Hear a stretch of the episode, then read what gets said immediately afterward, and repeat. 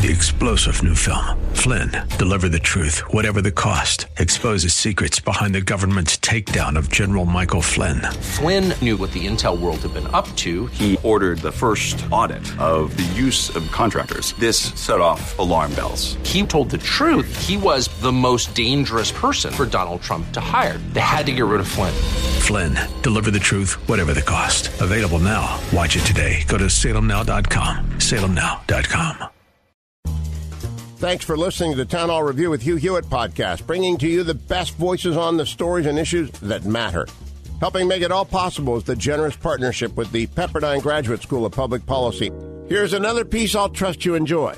So uh, I, I, felt like when this came down Friday night, you and I were the only ones on social media who were like saying, "This is a huge deal. Biden is screwed. This is enormous." I mean, first of all, tell me why you think that's the case.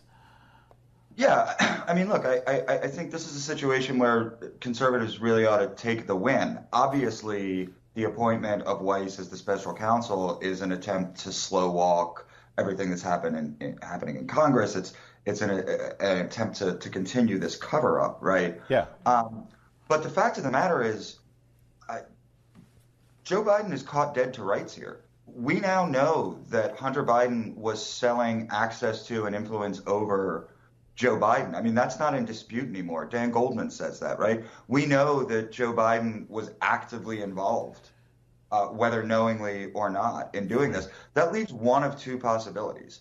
Either Joe knew and he's guilty of bribery, or Joe didn't know and he's was taken for a complete ride, and the American people were taken for a complete ride uh, by his son either one is not only impeachable, but probably reason enough for him to resign. Well, yeah, and taken for a ride, fine, but understand he's lived in Washington since 1972 at the highest levels of power, either as a senator, a vice president, and now as a president. You can't claim ignorance. You can't walk away. I had no idea that that was a problem. Of course he knew, or he's an ignoramus. It's one of the two.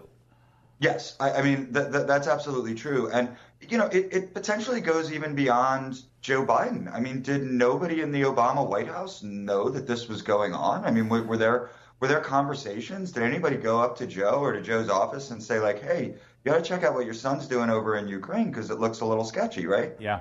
That's a great point. What did Obama know and when did he know it? Or the Kerry State Department or the Clinton yep. State Department? Uh, there's also an aspect of this. You mentioned Representative Goldman. He was it. He was the only one. I scanned, I was looking everywhere for a Democrat stepping out and saying, oh, now, now, it's not that big a deal. Dan Goldman, who, by the way, is independently wealthy because he's an heir to the Levi Strauss fortune, so he doesn't have to worry about fundraising. He's in a solid Democrat district, and he's only been in Congress for six months, David, and, that, and that's the only guy that can step forward and try to defend Biden.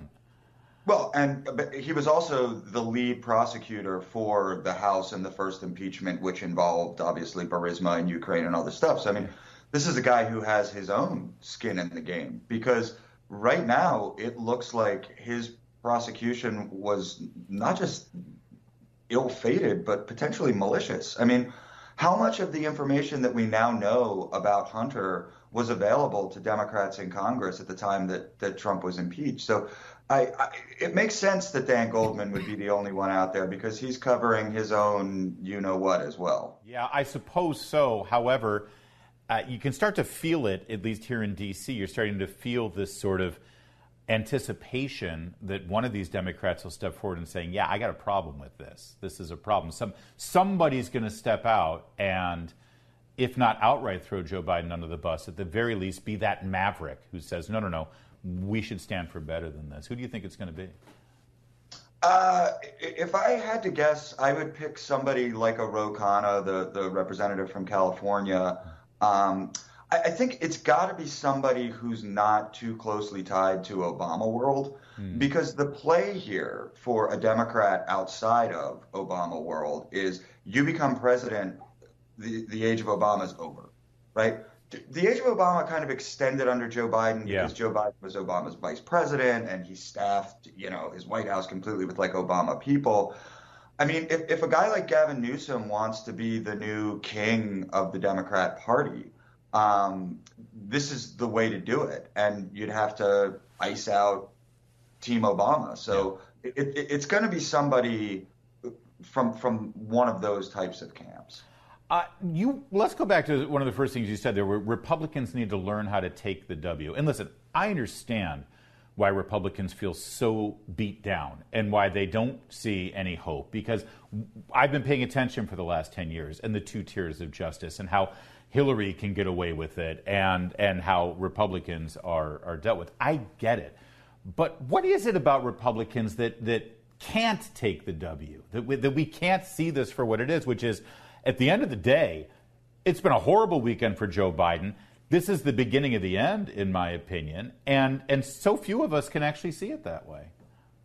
I mean, look, you can walk and chew gum at the same time here, right? I mean, we can acknowledge that this is absolutely an attempt to cover up, uh, you know, the Biden brand scandal, which is my preferred term for it at the moment, um, mm-hmm. while acknowledging that you've got the Washington Post editorial board, not an op-ed, the editorial board saying that Joe's behavior here was, quote, not spotless, right? right. You've got Doug Schoen uh, writing an op ed over at The Messenger.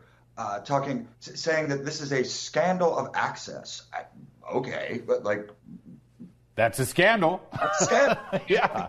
Well, you're right. I mean, the media cannot ignore it now. I mean, the guys over at Media Research Center have done all these studies about how, you know, maybe the networks covered four minutes of the whistleblowers or two minutes of Devon Archer. Now you can't ignore it.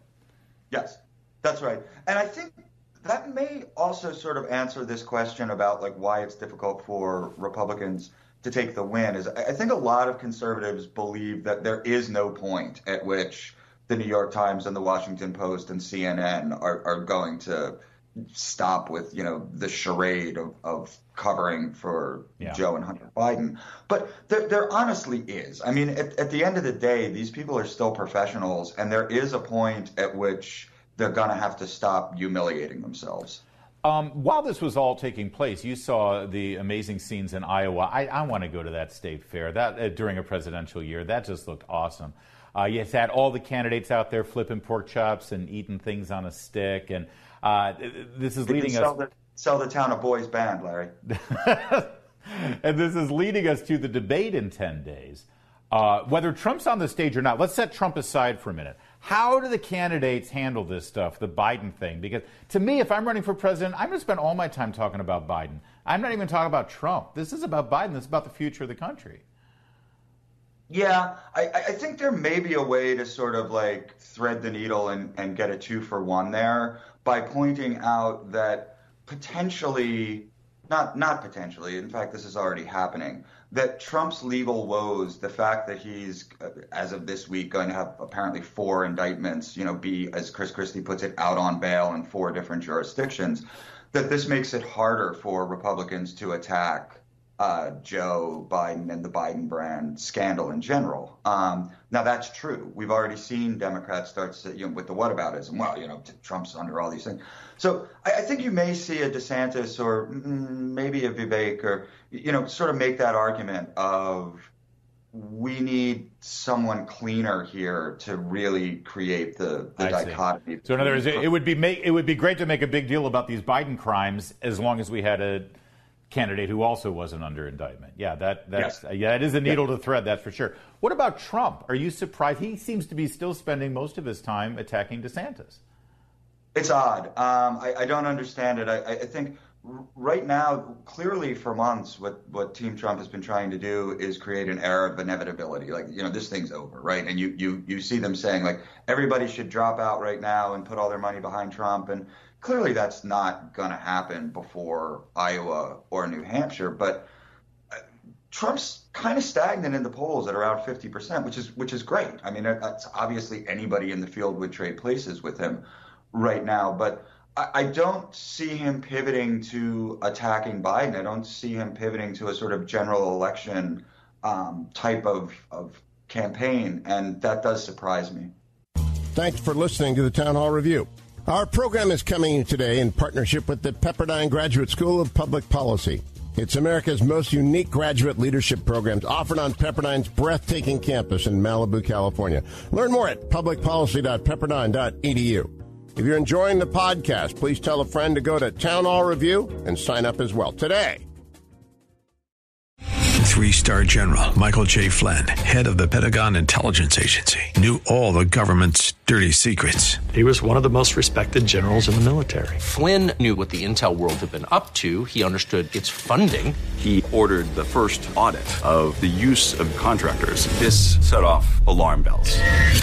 The explosive new documentary, Flynn, Deliver the Truth, Whatever the Cost, uncovers the facts behind this scandal. Flynn told the truth. He was the most dangerous person for Donald Trump to hire. I find out the worst enemy that I'm going to face in my life is right here in America. They took my assessment and they wanted me to change it. And I was like, I'm not changing it. They had to get rid of Flynn with in depth interviews, archival footage, and never before seen personal records of the man behind the headlines. I just felt like I was drowning. Flynn, deliver the truth, whatever the cost. Available now. Watch it today. Go to salemnow.com. Salemnow.com.